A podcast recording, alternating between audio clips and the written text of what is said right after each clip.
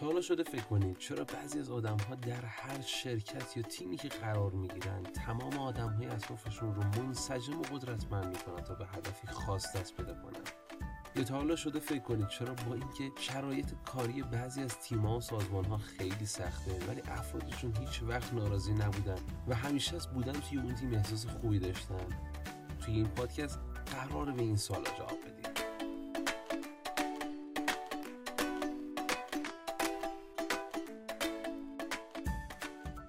حدود سه سال پیش بود که شروع کردیم به رشد و توسعه تیم‌های مختلف خیریه.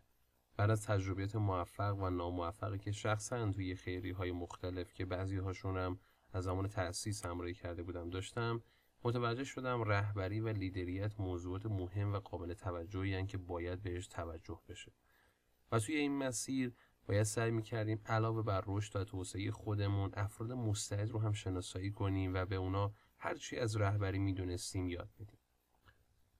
توی اون زمان هرچی دنبال یک رفرنس در مورد کتاب و محتوای ارزشمند در خصوص رهبری تیم هایی که آیدی مالی ندارن مثل خیریه ها، سنم ها و استارتاپ ها میگشتم چیزی پیدا نکردم و مطلب درخور و جامعی رو نمی‌شد پیدا کرد. همین شد که دست به کار شدم و شروع به مطالعه و پژوهش در حوزه‌های مختلف کردم. هر تجربیاتی تو این زمینه داشتم و حتی اتفاق میافتاد و ثبت می‌کردم با های مختلف و موفق در حوزه رهبری های بزرگ و کوچیک صحبت کردم و هرچی جلوتر می‌رفتم به اهمیت رهبری در تیم و موفقیت سازمان ها بیشتر پی میبردم و چون کارم هم در حوزه توسعه کسب و کار بود اهمیت اون در حوزه رشد شرکت های موفق تجاری و استارتاپ ها بیشتر برام مشهود می‌شد. متوجه شدم اگر ایران هنوز به عنوان کشور جهان سومی شناخته میشه یکی از پایه های اصلی این مسئله کمبود دانش رهبری و متعاقبا رهبران و لیدرهای قدرتمنده که بتونن سکان کسب و کارها و تیماشون رو به دست بگیرن و نتایج شایسته رو رقم بزنن.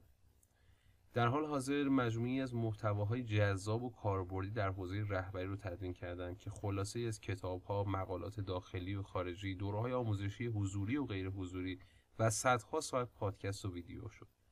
و قرار اونها رو برای شما نشر بدم. که هم کمک شایانی بکنه به رشد توسعه تیم های خیریه و گروه های مختلف و هم بتونه بستری برای رشد و توسعه رهبران کسب و کارهای تجاری کشور عزیزمون باشه.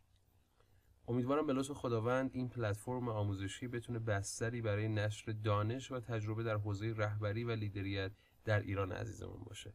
بهترینا براتون و امیدوارم مثل همیشه در هر نقطه و لحظه ای که دارید سپری می‌کنید آدم اثرگذاری باشید و از شما اثرات پاینده و زیبایی ثبت بشه